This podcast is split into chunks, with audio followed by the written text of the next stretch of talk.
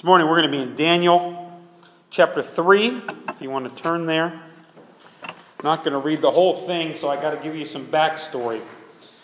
Daniel is a book written in exile, so it's written when the people of Israel, for the most part, have been taken out of their land and moved into another land. And they're, they're being ruled by King Nebuchadnezzar. Awesome to say, not real awesome to try to spell his name. But Nebuchadnezzar uh, is he's a mixed character. Sometimes he's not real good to the people. Other times he seems to be better to the people throughout the book of Daniel. Um, but Nebuchadnezzar at one point makes this giant gold image of himself and tells everybody in the land that whenever music starts playing and all these instruments start getting riled up, that they are supposed to bow and worship this statue of himself. Or if you've seen the VeggieTales version, it's a big chocolate bunny. But anyway, that's not in the Bible. It's a big golden statue here. And there are three men when this happens from the Jews that do not uh, do not bow: Shadrach, Meshach, and Abednego. Um, they've apparently been in Babylon. They've been in captivity long enough. They don't even really have Jewish names. Those are really actually Babylonian names. Um, but they won't bow and this gets everyone upset. And so I'm in Daniel chapter 3, picking up the story in verse 13. Then Nebuchadnezzar, he's, he's found out about these three men, in furious rage commanded that Shadrach, Meshach, and Abednego be brought. So they brought these men before the king. Nebuchadnezzar answered and said to them, Is it true, O Shadrach, Meshach, and Abednego, that you do not serve my gods or worship the golden image that I have set up? Now, if you are ready, when you hear the sound of the horn, pipe, lyre, trigon, I have no idea what that is, harp, bagpipe, and every kind of music, to fall down and worship the image that I have made, then well and good. But if you do not worship, you shall immediately be cast into the burning fiery furnace. It's probably the furnace that made the image to begin with. And who is the God who will deliver you out of my hands? But Shadrach, Meshach, and Abednego answered and said to the king, O Nebuchadnezzar, we have no need to answer you on this matter. If this be so, our God we serve is able to deliver us from the burning fiery furnace, and he will deliver us out of your hand, O king. But if not, be it known to you, O king, that we will not serve your gods or worship your golden image that you have set up. Isn't it amazing? They're not sure if God's going to get them out of the furnace or not but they're still saying, We're not going to bow. Then Nebuchadnezzar was filled with fury, and the expression on of his face was changed against Shadrach, Meshach, and Abednego. He ordered the furnace heated seven times more than it usually is heated. And he ordered some of the mighty men of his army to bind the three, then to cast them into the burning fiery furnace. Then these men were bound in their clothes, their tunics, their hats, and their other garments, and they were thrown into the burning fiery furnace. Because the king's order was urgent and the furnace overheated, the flame of fire killed those men who took up the Shadrach, Meshach, and Abednego. So the three poor guys have to throw them in. They died because they had to get so close to the fire and it was so hot. And these three men, Shadrach, Meshach, and Abednego, fell bound into the burning fiery furnace.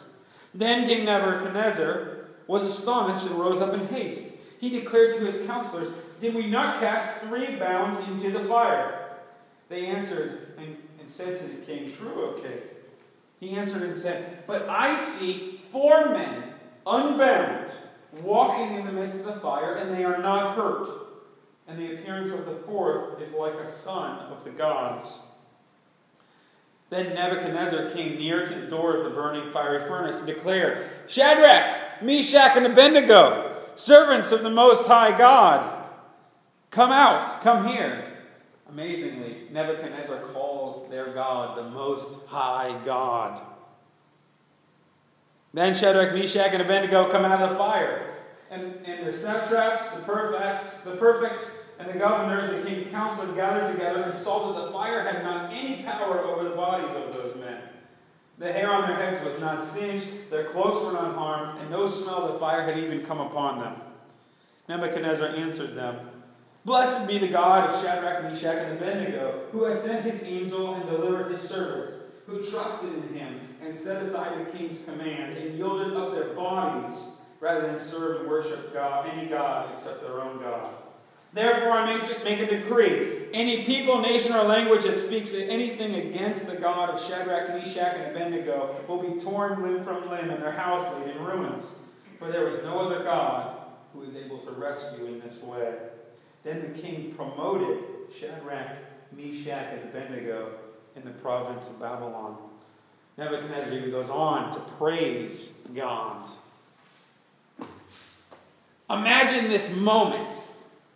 These three men who refuse to bow to King Nebuchadnezzar. You gotta understand, there's, there are a bunch of other Jews there. There are a bunch of other Jews that did bow. But we got three men who stood strong and they're being punished for it. They stand fully dressed, watching as they stoke up this furnace, getting it much, much hotter than it ever has been. A furnace would normally have had to have been pretty warm to have melted metal to be able to make different images. So the fact that they're heating it up to an extreme amount means they probably waited there watching this fire, bound in their hands. Imagine them as they wait, bound. In fact, they probably have their feet bound. They probably have to sit down because they had to have people throw them into the fire. Imagine sitting there watching that fire, bound, you can't do anything, and you got all kinds of questions going on in your head, right? God, I was faithful. Shadrach's thinking in his head, I was faithful. Abednego, in his head's going over. Should I have bowed? Everybody else bowed. Should I have bowed too? God, where are you? We tried to do the right thing here. See, even in their words in the story, that they're not quite sure they're going to make it. They're not quite sure that God's going to deliver them. They're hoping, they're praying. But as they sit there watching that fire, bound so they can't move, helpless to do anything about it, there's got to be some questions, right? Have you ever gone through fire in your life? Times where something comes up, you're dealing with loss, you're dealing with grief, you're dealing with a, a, a difficult person in your life, and it feels like fire. And you can feel the heat of it all the time. All the time, you can feel the heat of this thing coming at you. And you feel bound. You feel helpless. You feel like you can't do anything about it. And there are these questions that naturally come in your head, and they are very natural because even in the Psalms, even in the book of Lamentations, we see the people of God having these same feelings. God, I was doing your thing. I'm helpless here. God, what is going on this is happening to me? We have had those moments. We've had those moments. Yesterday we celebrated a moment like that for this church. Because 50 years ago, this morning, sometime in the morning, a fire began in the building next to our church when it was down near the hot dog shop.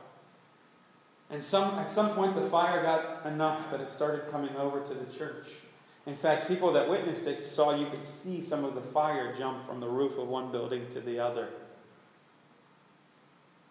And so people showed up to church that morning to see the fire burning down the church. A couple of the first people there were, were, were, John Hickey and his son Don, who I think was like 16 at the time. He was there last night to tell stories. And when he got there, the door was open and the lights were on in the church. And so he and his dad ran in and started grabbing stuff out of, out of the church before the fire came. He said it was snowing. It looked like it was snowing in there because the paint was peeling off the ceiling from the heat on the roof. One of the things he grabbed were these offering plates right here that we still use to this day. They've been redone since then. They grabbed the Bible, which we think is one of these three Bibles that I located this morning. We're not quite sure which one. Um, grabbed a number of things and got out of there about 20 minutes before the roof collapsed. Imagine sitting there. Some of you don't have to imagine because some of you got to see that fire. Some of you were there watching, and, and it's that same feeling of being bound, of being helpless. What happened? God, what is going on?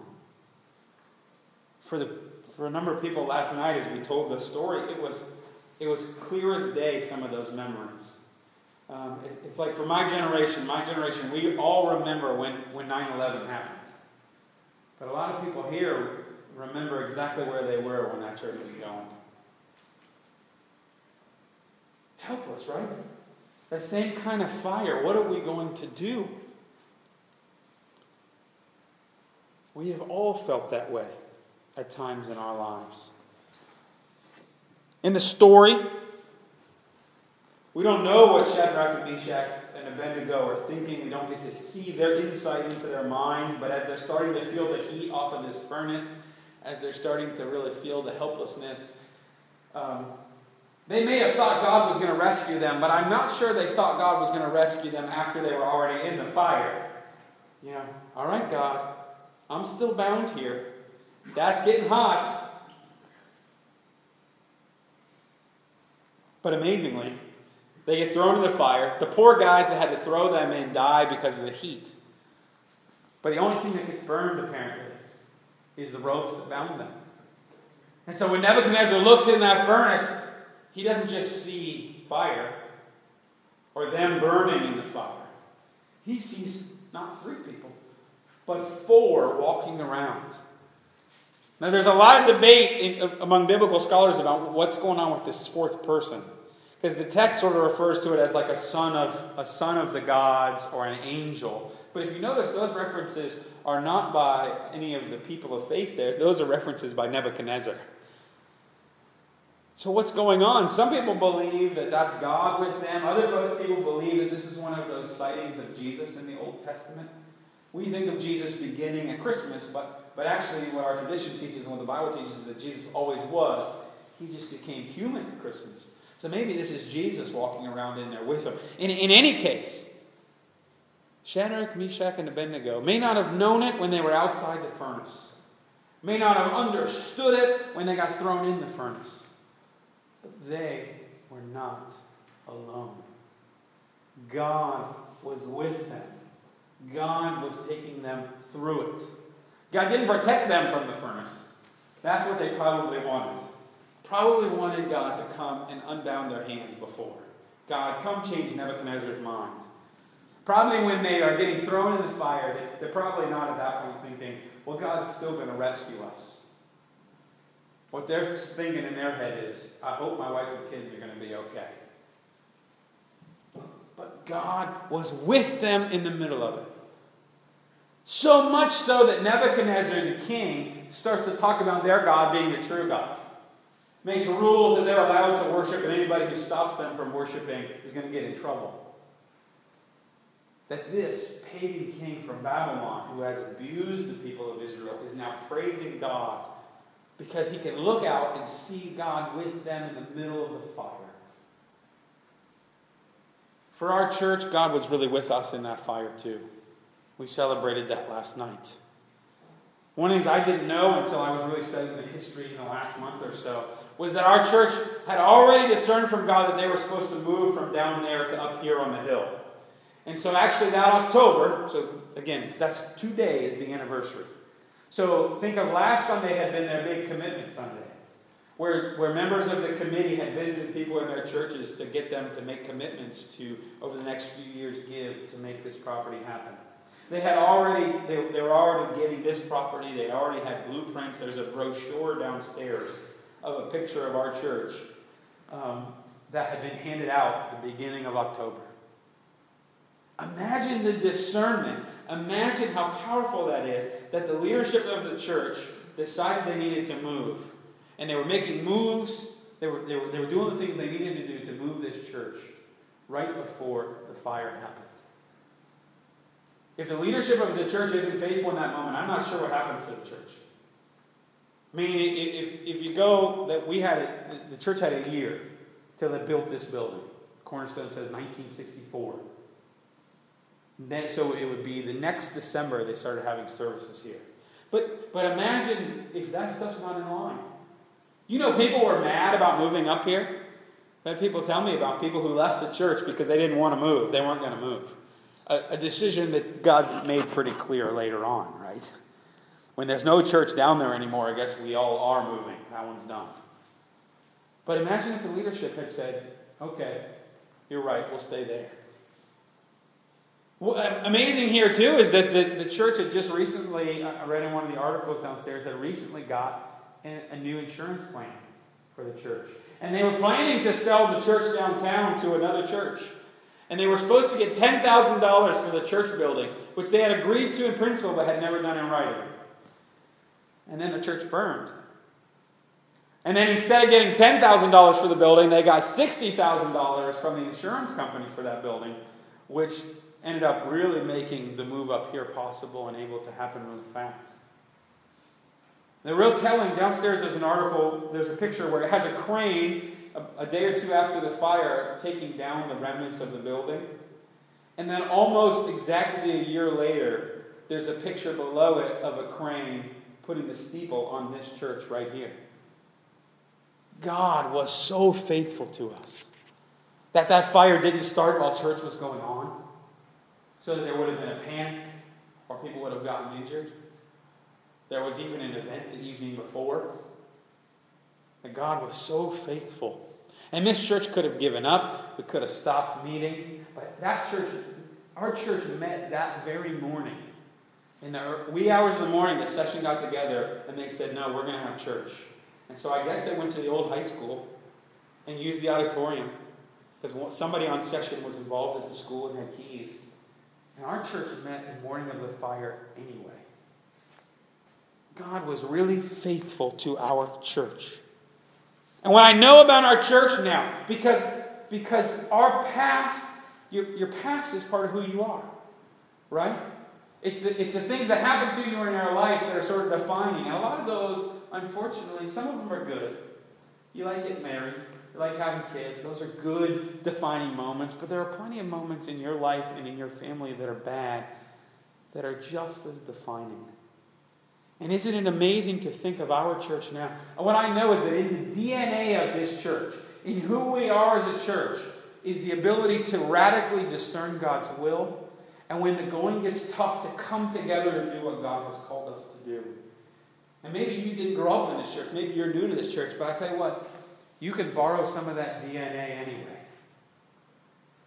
Because in your life, the same struggles come up the same kind of fires that we can't understand. So often we feel bound, like we can't do anything, and we're tempted to bow and to say, All right, I'll do what the world wants me to do, and not what God has called me to do. But our church has proved, just as Shadrach, Meshach, and Abednego have proved, that God is with us in the fire. That up from the ashes we come. Isn't that the whole faith that we have? Our faith is a faith of resurrection.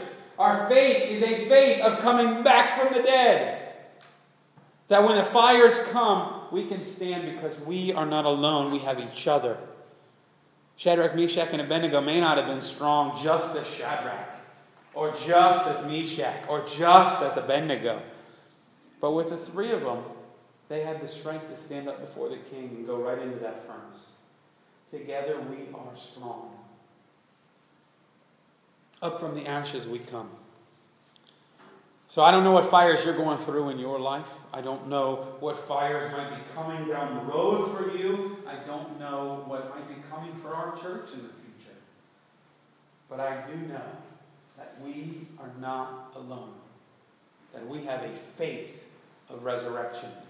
That in the fire, that the fire doesn't just have to be burning, it doesn't have to just be bad. But the fire can be like, like the fire is sometimes described in the Bible as a refining fire that cleans us, that makes us better, that forms and shapes us. The fire can be like that guiding fire. You remember that in the Old Testament? That God would guide the people with a, a pillar of cloud during the day and a pillar of fire at night. But I also know, especially important in the Bible, is the fire of the Holy Spirit described in Acts. That because of the work of Jesus Christ, the power of God, the presence of God, and the Holy Spirit can be within us. So that no matter what fires you go through, no matter what fires we go through, God is always with us. Not always protecting us from them, not always explaining why, There's plenty of times where we go through fire and we don't get to look back and see God was with us. Let that go ahead and be okay with you for a second. Sometimes you're going to go through fire in your life and it's not going to make sense. Ever. We hold to the hope anyway that God was still with us and got us through that. May that be your hope. May that be the hope of our church in the future. Let's pray. Father God, I am so thankful for your love and for your grace, for your protection, that you are with us when we go through fires in our lives. Thank you for your blessing upon this church. Give us a memory of the times when you have been faithful, that they may sustain us. Pray this in Jesus' name. Amen.